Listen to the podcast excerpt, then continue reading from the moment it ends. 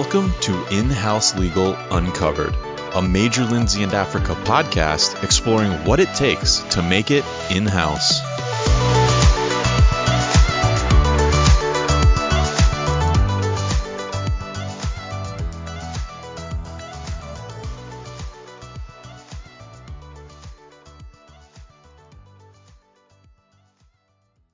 Hello, everyone. Welcome to another episode of In House Legal Uncovered.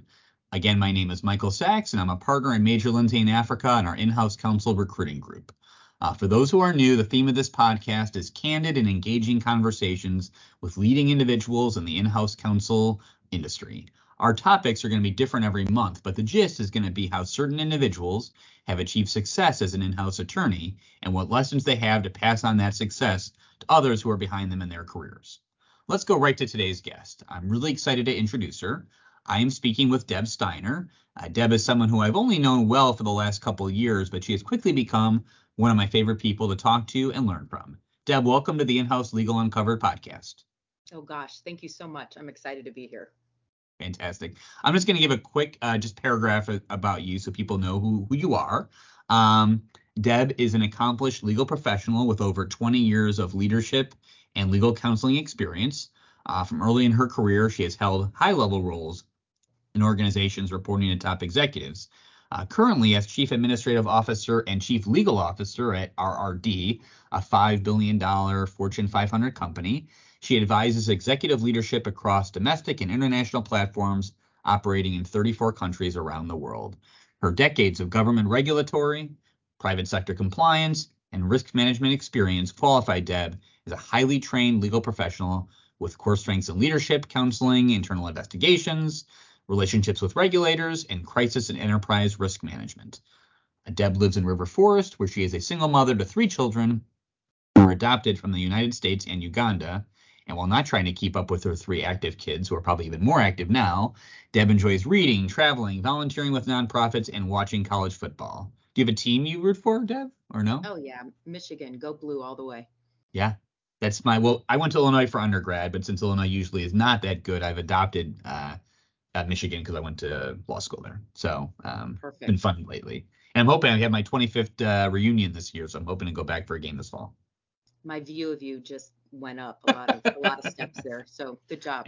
Forget about the. We can just talk about this for the next 20 minutes and bore our audience. Um, Deb, let's just start with an easy one. Where to, let's you know, tell the audience a little bit about yourself. Sort of where did you come from?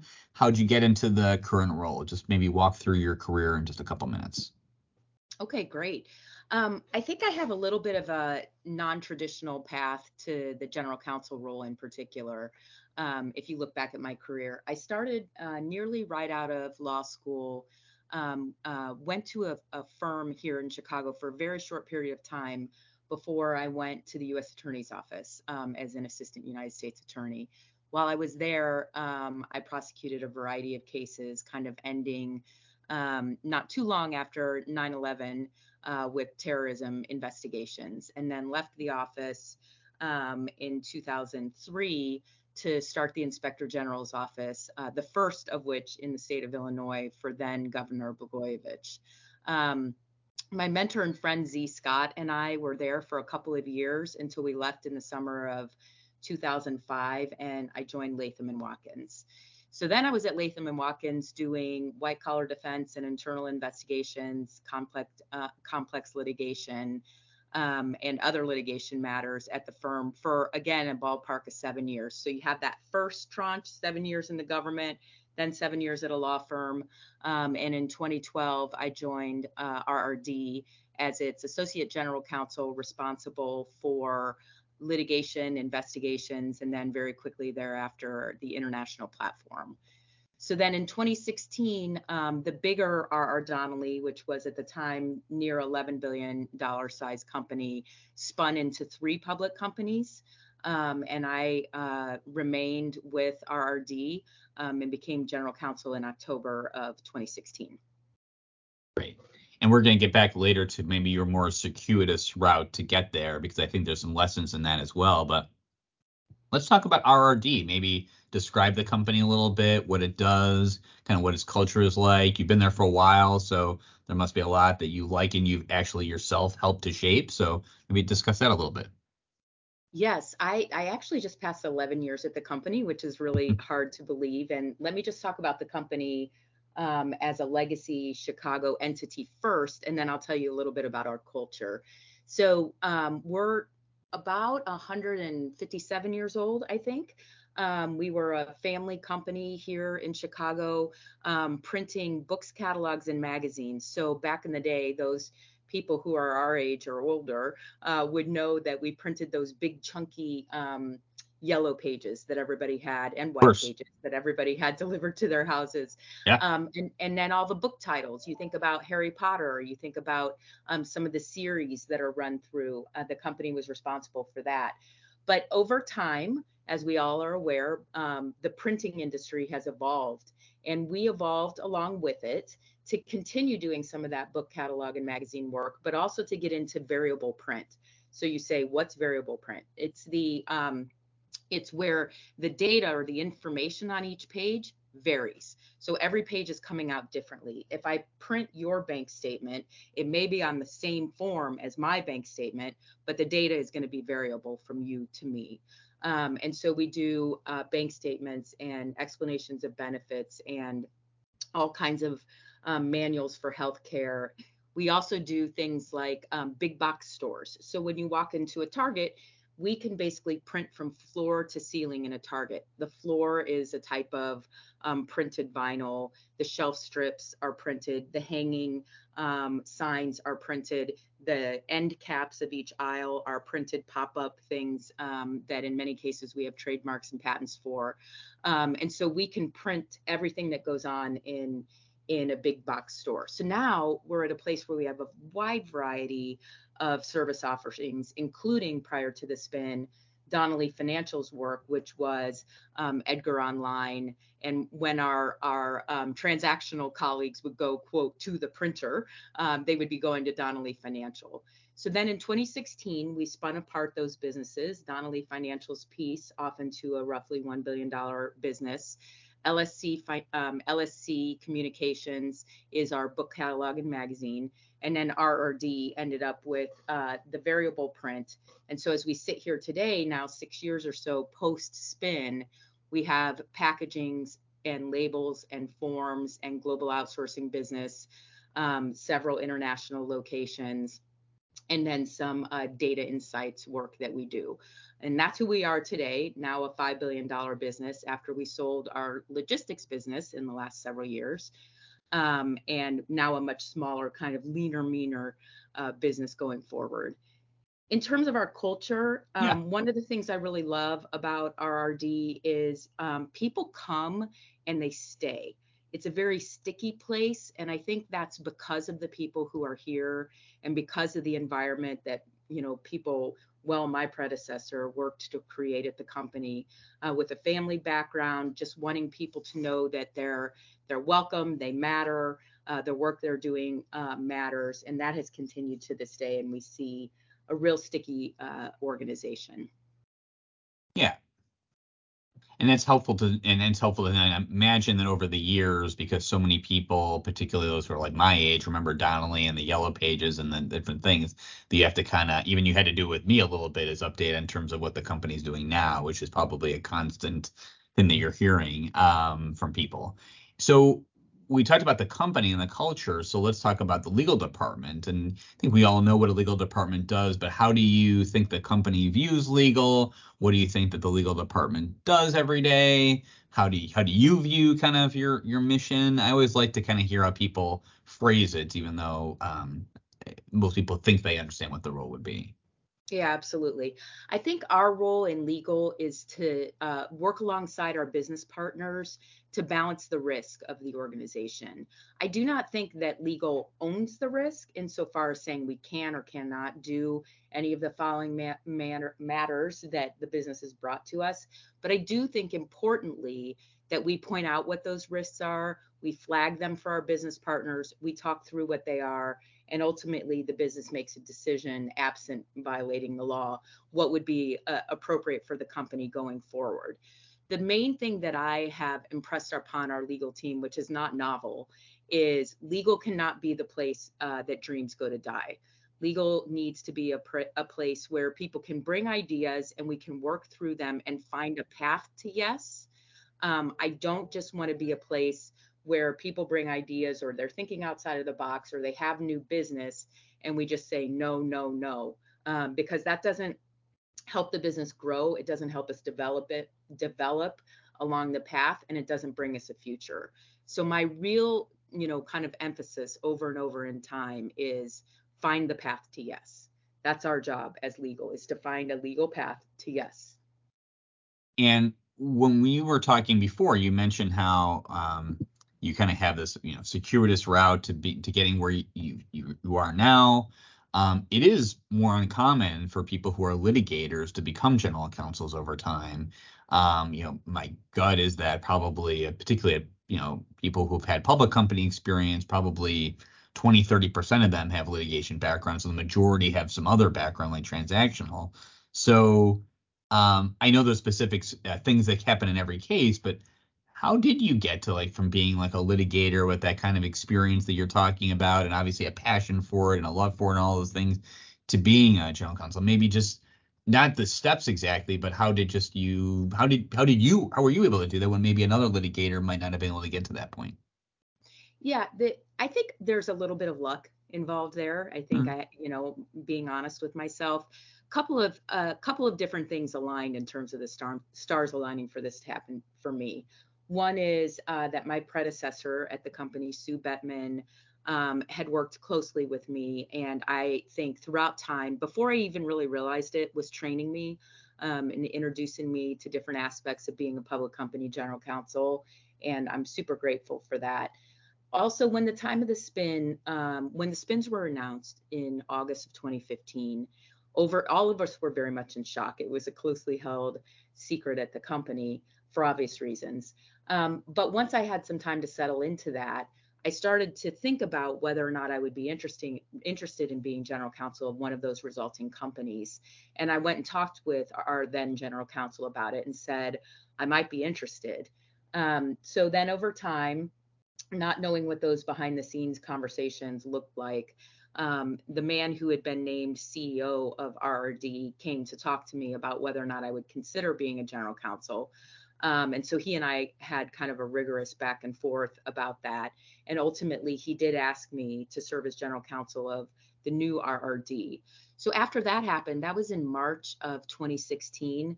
I really spent the next um, six months or so learning. Um, I, I, took it very seriously. I didn't sit back and say, well, I'm a lawyer, I, I know how to do it, um, or I'll hire somebody else to do it. I worked with some of our key law firms and sat for days just learning what it means to be a securities lawyer and learning, um, you know, what's in an 8K and what's not, and when do you need one. Um, some of the very basic steps um, that may have come up in a law school class somewhere along the way, but that I had not focused time on.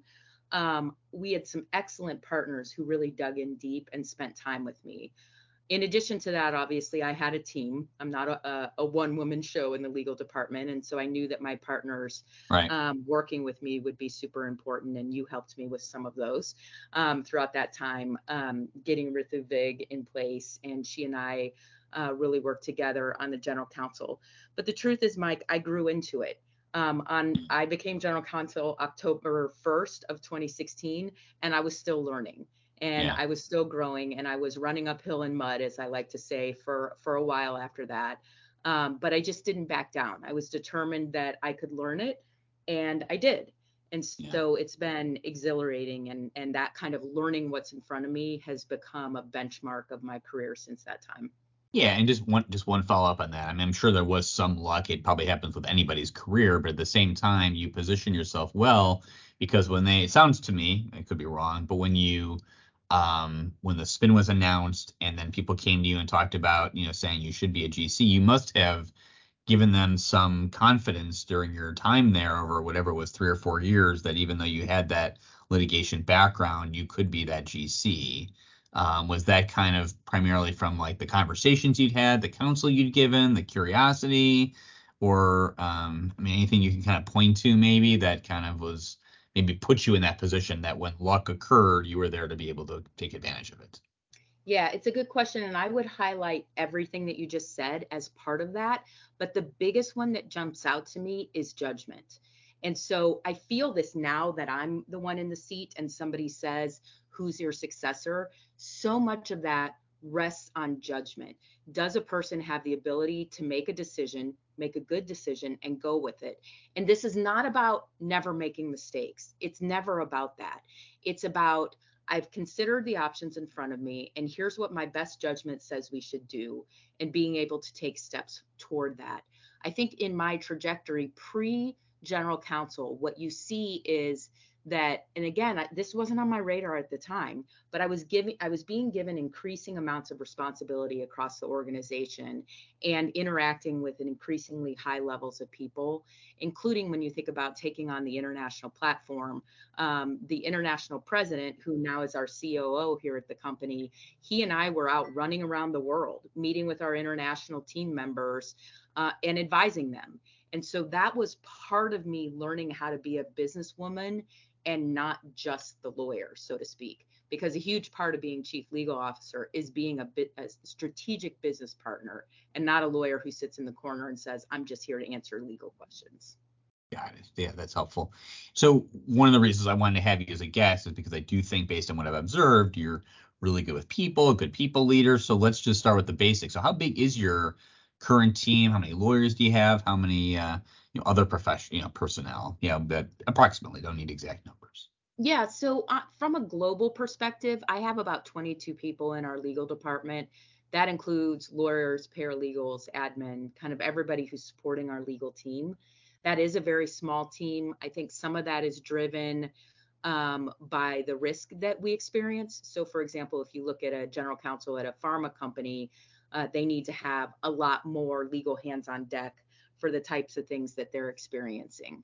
Um, and so my team is is is small but mighty. I do have some other teams that we could weave in right here real yeah, quick. Please. Um, so in 2017, I took on the environmental health and safety team.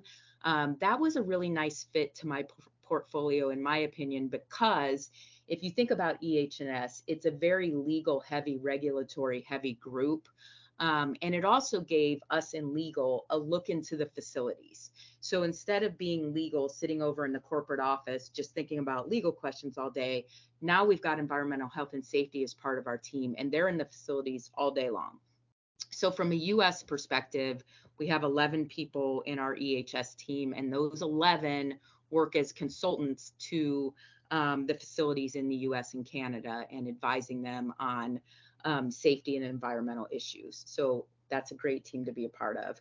I also have internal communications and PR, uh, another small but mighty team. We have a couple of women that work in that group. Yeah. Um, and we've really upped the ante on communications inside of the company.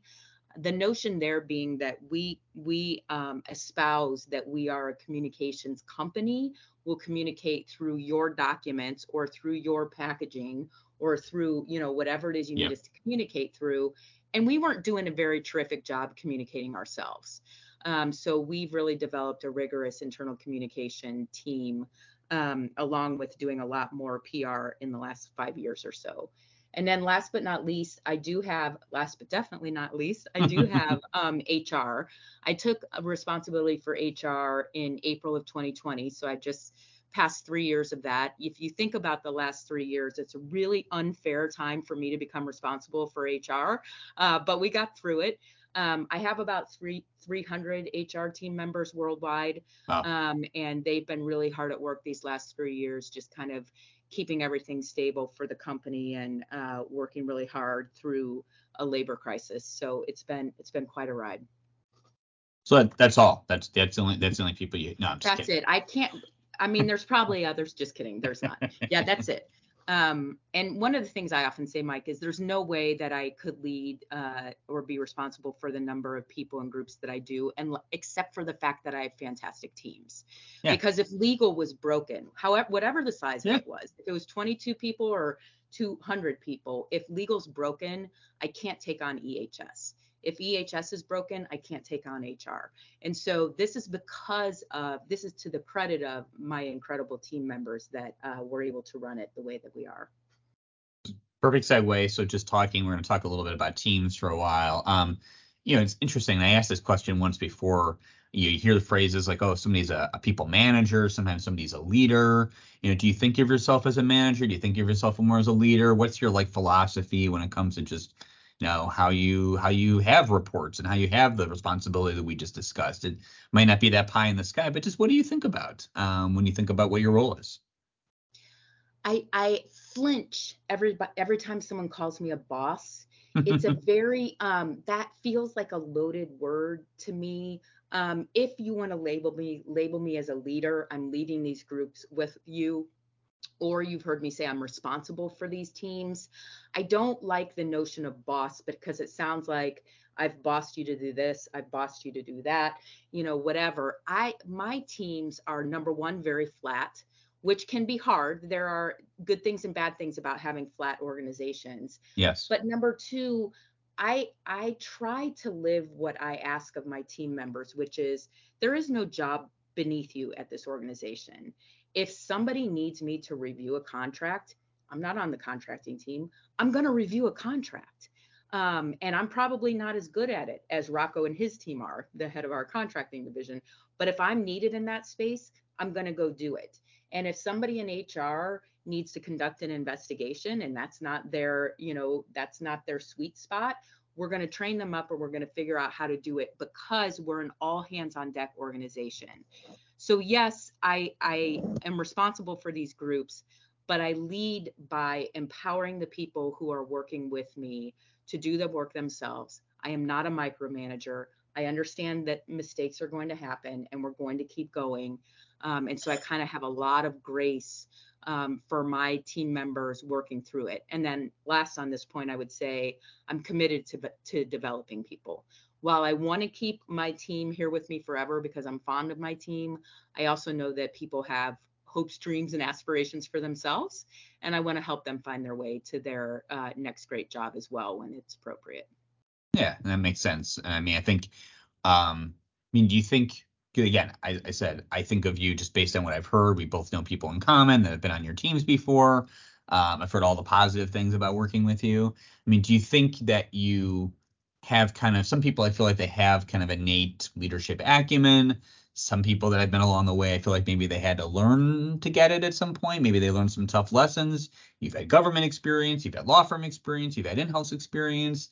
Just what has that journey been like for you? Did, can you think of experiences that were positive, negatives, or you mentioned Z Scott as a mentor, Sue Bettman before. Um, what's what's how do how do you get there? How do you get there for for people who are listening to this who might be you know, earlier in their career? Yeah. I, I think for me it was both. I think that the the um, as I've called it after an interview once, the je ne sais quoi that some people have that almost innate thing that you can't explain. Yeah. Um, that they just have it that they didn't learn. I right. think I had some of that, but I also think that a lot of this was developed, and I would encourage people who are earlier in their career to not decide, oh, I'm not a leader oh, I don't have leadership abilities. Oh, I don't have anything to offer. Because, in my opinion, nine times out of 10, that's going to be incorrect. If you sought out and received a legal degree, there is something in you that is leading. And I remember Z Scott, um, who, those of you who don't know her, she's a, a longtime lawyer in the Chicago area who's now yeah. the president of Chicago State University.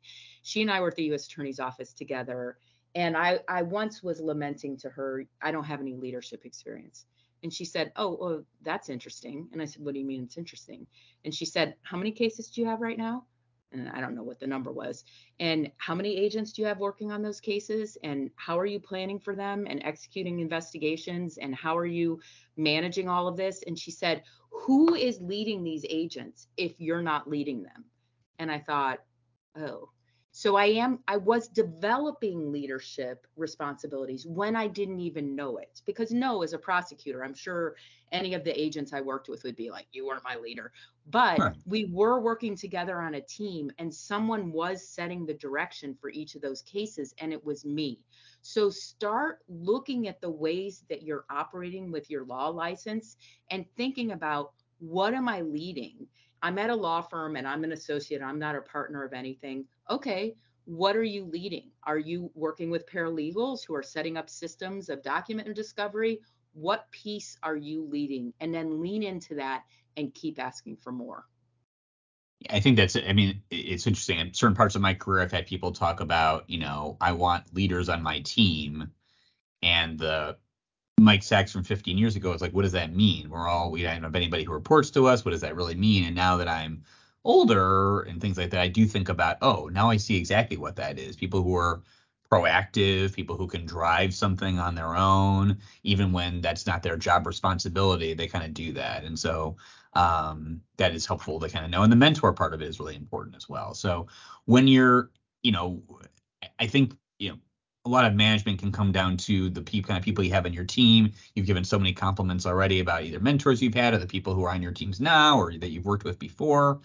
Do you have? I'm sure you've had, you know, great people on your team, people who weren't getting the job done as well. Do you have different philosophies and how you interact with them depending on their performance? Like for instance, starting with your top players, like how do you think about managing them? Uh, people who are terrific and how you make sure that they're focused on the task and getting ahead, and also that they respect you and they continue to be that that A player that you already identified them being.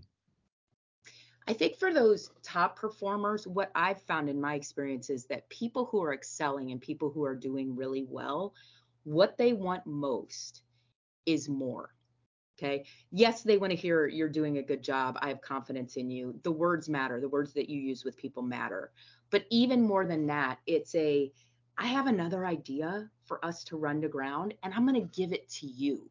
And you take it and you run with it and you bring all your ideas and we'll talk about it together. Because I think when you have a leader who's high performing, what they want to do is excel at the level they're at yes. and figure out how to go to the next level. And so let them do that find a path for them to do that allow them to sign up for seminars including travel you know whatever they need to do to get to that next level because that support from you in the background which is what i got from the z's and the sues and others of this world who really stood beside me was that that extra push from somebody i respected to say you can take the next step so let's take it your question also uh, addressed, you know, people who are more struggling. I actually think that the people in your organization who may not be performing as well need more of your time, not less. And that can be frustrating as a leader because you're thinking to yourself, I don't have time to bring someone along.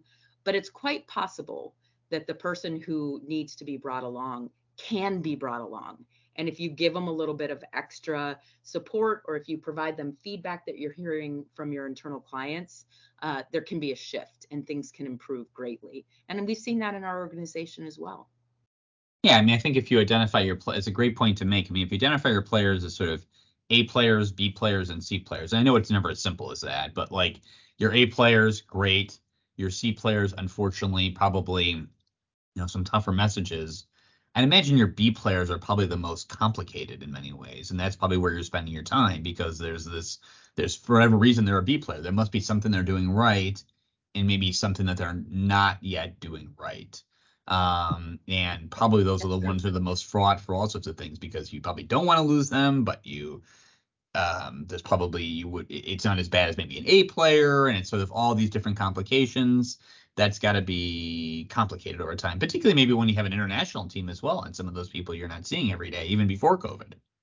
Absolutely right. Absolutely right. And one of the ways that it's been helpful for me to think about this is an HR exercise that a lot of our legal um, uh, uh, partners have probably experienced themselves, and that's the nine box. In other words, yeah. there's going to be some people on your nine box who are in that upper right who you know are going to soar and they're a future general counsel and you know you're going to help push them in that way. But there are a lot of people you have that are fives. They're just doing great where they are They don't want more. They definitely don't want less.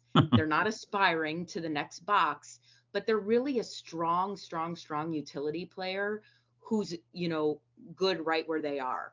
And I think that the notion that we as leaders have to think about how to differently treat people across those um, divisions of the so-called nine box is something that was very new to me um, as a general counsel, but something I've really leaned into and understanding that person is a great utility player. They're a soldier. They're always Johnny on the spot. They have answers right, um, and that's enough. Yeah. That's what that's what we need from them. God, I'm so old. I remember when the nine box was the four box at the end of the day. I can't believe it's now a nine. I still I can't believe it's a nine box now. Oh God, it's like it's cubing keeps going up. Um, so you know, I've, one thing I've always wondered because I, I look at it through the prism of just mostly the general counsel. We occasionally talk to CEOs. How involved does a CEO or maybe even a CHRO get in like the daily management of the team? I mean, do you do you talk with a CEO? Do they know the challenges? Do you talk with your CHRO? And nowadays you are you are in that role, but like, wh- who else is helping you kind of talk through these issues that's not illegal? Like, and, and how often is that? Yeah. Um, I think probably every company is different. Um, you know, I've talked to enough of my chief legal counsel peers to know that it, it happens a little bit different in every organization. I've worked for two CEOs now, and I can tell you um, from my perspective, both as um, chief legal officer and CHRO, both of my um, CEOs have been very involved. I communicate with them regu- regularly. What do I mean by regularly? Most of the time, daily. Um, we're talking about things that are popping up. Neither of them were micromanagers um, trying to actually get into my work or do my work for me, but more understanding the issues that were out there that I was facing and what my plans were uh, to solve those was a big piece with both of the uh, CEOs that I've worked for. Additionally, I would say that peer relationship, we call it the executive leadership team at our company. So you yeah. got the CEO and then you have his or her direct reports. Um, in our case, those direct reports and I have a ton of uh, contact.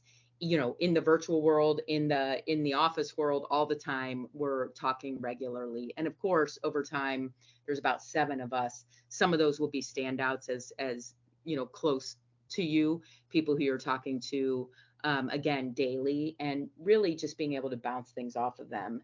As CLO, um, when we had a CHRO, she and I were very intentional about talking at least once a week, uh, if not more, to talk about what was going on both in the executive leadership layer as well as what was going on in the areas I was responsible for. I do think intentionality matters because we're all so busy. If you don't set aside time to be with someone, you'll miss an opportunity to to get the wisdom that each other has to share. Yeah. So speaking of busy, of course, I'd be remiss if I didn't, you know, we didn't talk about the COVID age a little bit. Um, it's obviously the question everyone wants to know, you know, remote, hybrid, being in the office, you know, but from my standpoint, what I'm just curious about is whatever the the culture is at RRD, you know, how all these things we've talked about, how do you how do you keep these relationships? How do you bring on new people on board? How do you have all these challenges depending on what the culture is? And every day I just see every single different uh, situation. Just had lunch with somebody once a month in the office. Talk to most companies these days three or four days a week, every week. It's got to be different for every company. So how do you kind of it's probably somebody who's also helping to set the culture as well. How do you then take whatever the outcome of that and then be able to lead a team like you do? Yeah, the uh, the pandemic was difficult. Um, as a manufacturing company, we of course had the vast majority of our employees uh, at work throughout. All of our facilities were deemed to be essential. Um, if you think back to that time in 2020 when there were all these government orders coming out almost daily about which uh, organizations were essential and which were not. Um, members of our legal team were, you know, really all over that and covering we're essential, we're essential, we're essential. So our facilities kept operating, our leadership and facilities kept going on site and so, of our 31,000 employees, most have been to work for the last three years. The exception to that is our corporate offices. So, you think about our two offices in the Chicagoland area and then our sales offices around the country. Um, we went remote when everybody got sent home in late March of 2020. Um, and it's been kind of a trickle back effect since then.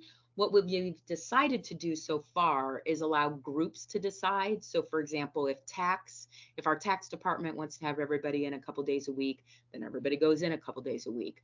But as CHRO, I have not made a more broad announcement. Hey, everybody, you're back three days a week or whatever our decision would be. I think I've resisted that, Mike, because um, particularly last year in 2022 with the with the la- labor strife that we were having as a com- country, thinking about where I would get employees if people were frustrated they lost yeah. some of their flexibility. Um, I was very concerned about the impact of that.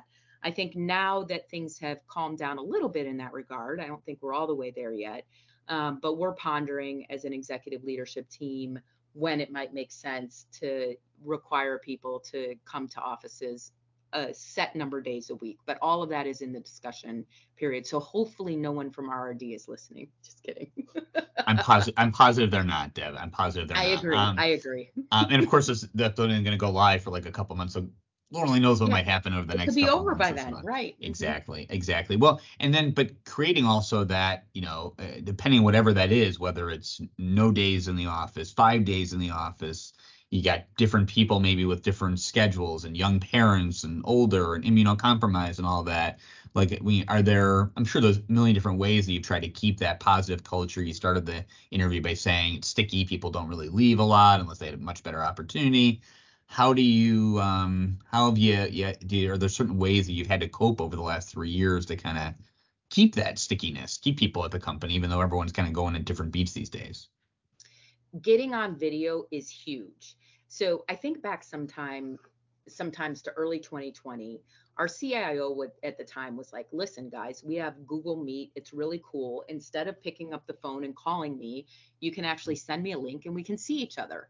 And I don't think I was alone in the company. I know I wasn't in eye rolling and saying, whatever, I don't need to see you just because you're in the Warrenville office and I'm in the Chicago office. We don't need to get on video, whatever. And then two months later, the pandemic hits, right? So, one of the biggest things that we've encouraged people to do is see each other, get on screen you know, actually have this interaction that you and I are having right now because it's very different than if you were interviewing me and I was sitting here on my phone answering questions, staring at, you know, the walls in my home office.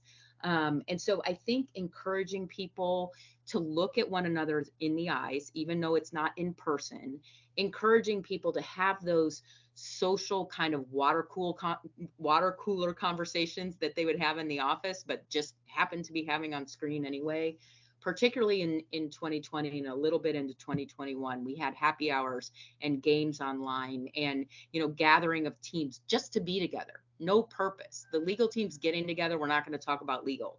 We're all just going to go get a le- glass of wine and catch up a little bit.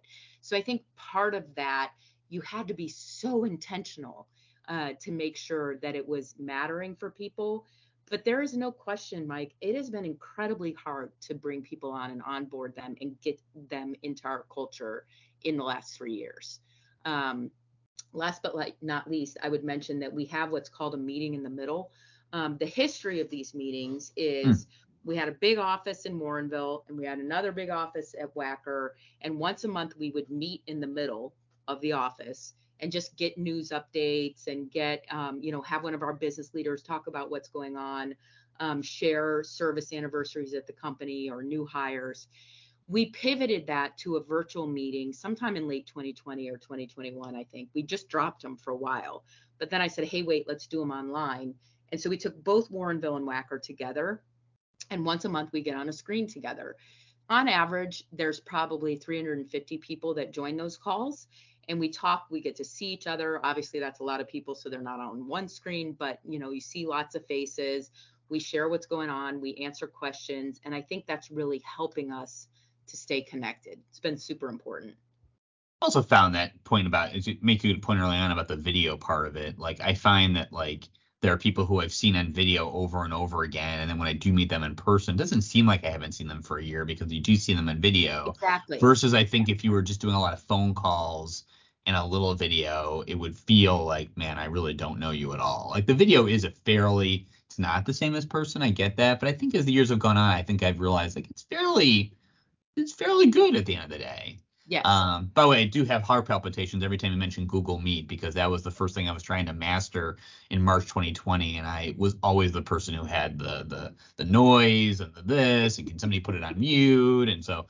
I feel like I've mastered Teams and Zoom and all that, but I still don't think I've mastered Google Meet. So I still have palpitations about that when you mention it. But I I understand.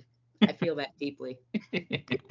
Appreciate that. So just a couple more questions. So look, when you think about, you know, you know other general counsels out there, they through your networks, you know, who you, you interact with. You know, what are the what are the you know obviously mentioning any names, but like what are the common mistakes or errors that are sort of glaring to you when you see that from a leadership perspective? Like what are common mistakes you think leaders make that uh, maybe you've observed it in your company from time to time or other general counsels or even doesn't even have to be legal like what are what are things people should be avoiding don't sit in the corner Hmm.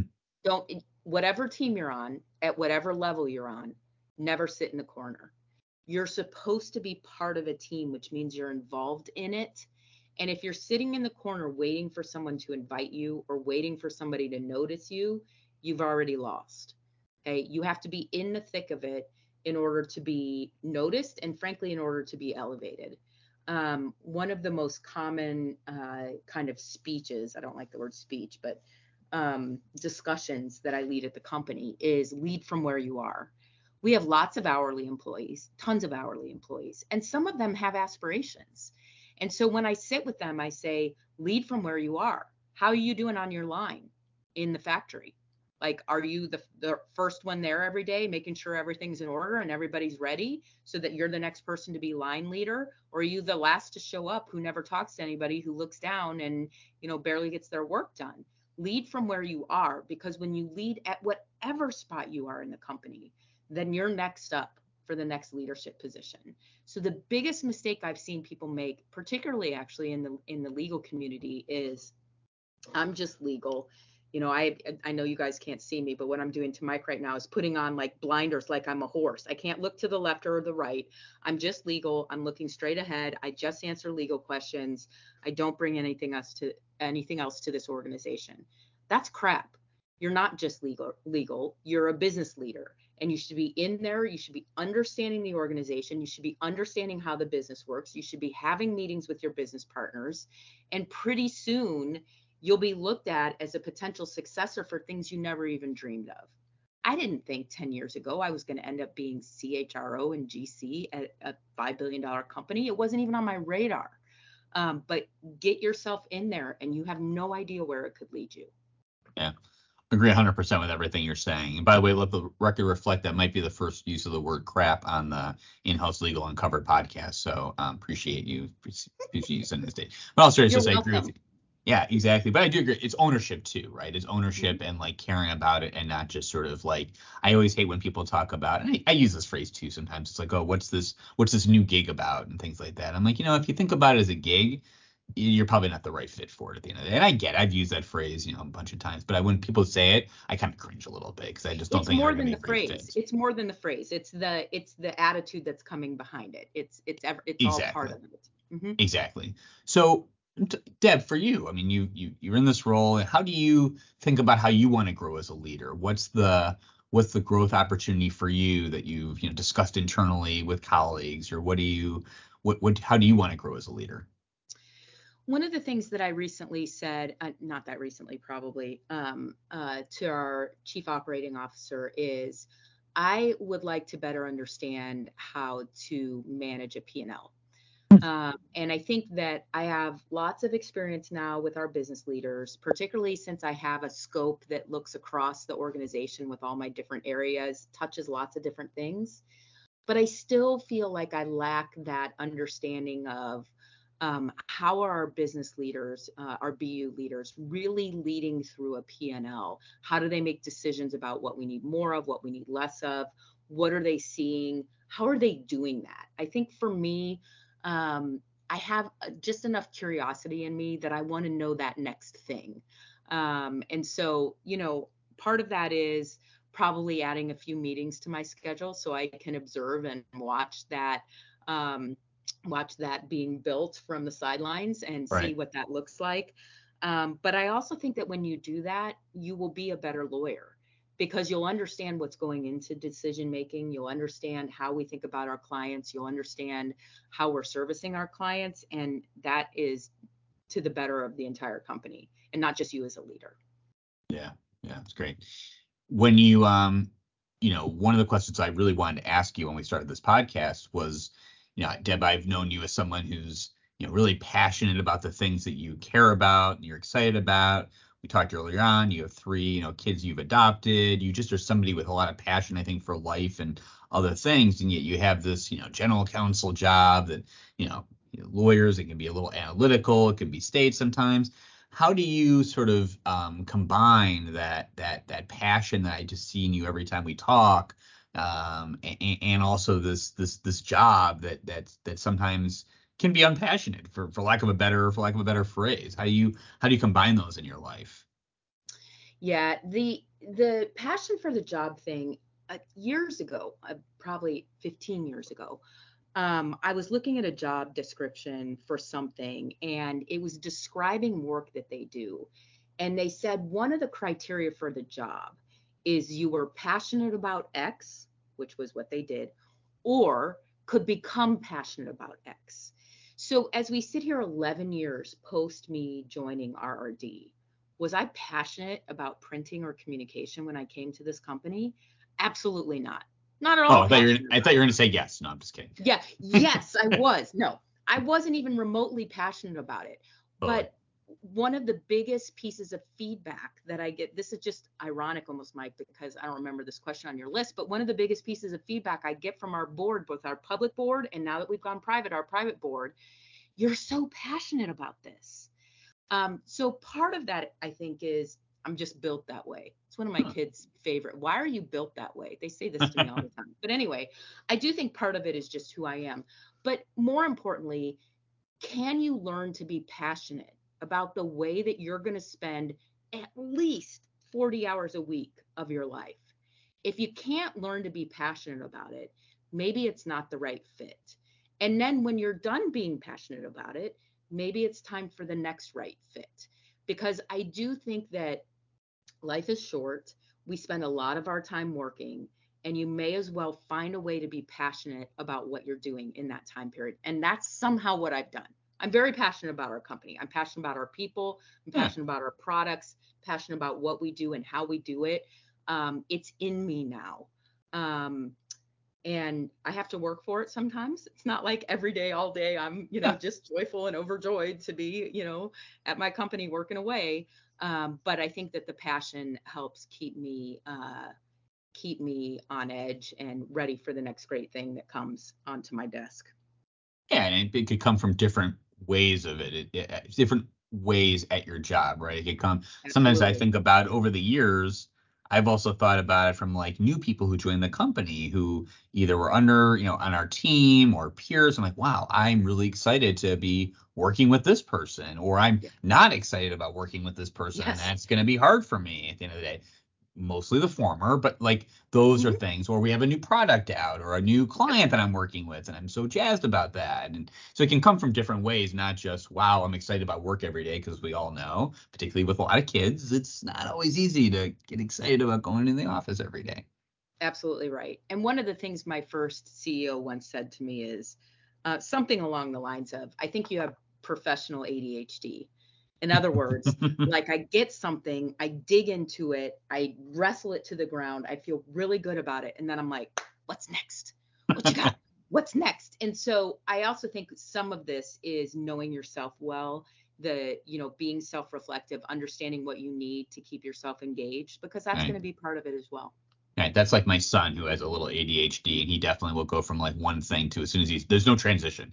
That mm-hmm. pajamas, bed, bed, wake yeah. up, screen. It's just, it's basically one thing to another one. So look, just to close out, you know, I know this this last question is you know question you're probably going to get all the time. You know, you you know some of the people listening to this podcast are going to be earlier in their careers. They're just starting out. They're at a firm. They're students. They're new in-house lawyers. What's that? What's that common philosophy? What's that one piece of advice or whatever, two piece of advice that you'd say, hey, I didn't cover this yet today. Mike didn't ask me the question, but like here's the way I here's what your north star should really be if you want to attain success. Luck is going to come into it, but what's the way you can kind of manage your own luck? Be curious, learn everything you can. And then always, always, always, always, as I said in the lead where you are uh, comment, always raise your hand. Always raise your hand. Who can help with? Doesn't even matter what it is. Raise your hand. Get in there. Be that person who's always willing to jump onto what's next. Because that curiosity and that constant learning is going to drive your career in places you had no idea was going. In my experience. Spot on, 100%. I, I agree completely. The curiosity is highly underrated um, yep. for people. So, Deb, thanks a lot for joining me today. Uh, always great to talk to you. Fully expected you'd have terrific insights, and indeed you did. So, hope you had a good time talking about the topics as well. So much fun. Thank you for having me. That will do it for this episode. We would love to get your feedback on these podcasts. Feel free to email me anytime at msachs at mlaglobal.com. Tell me what you liked, what you didn't like, and any suggestions for future topics of episodes. Thank you for listening and see you next month.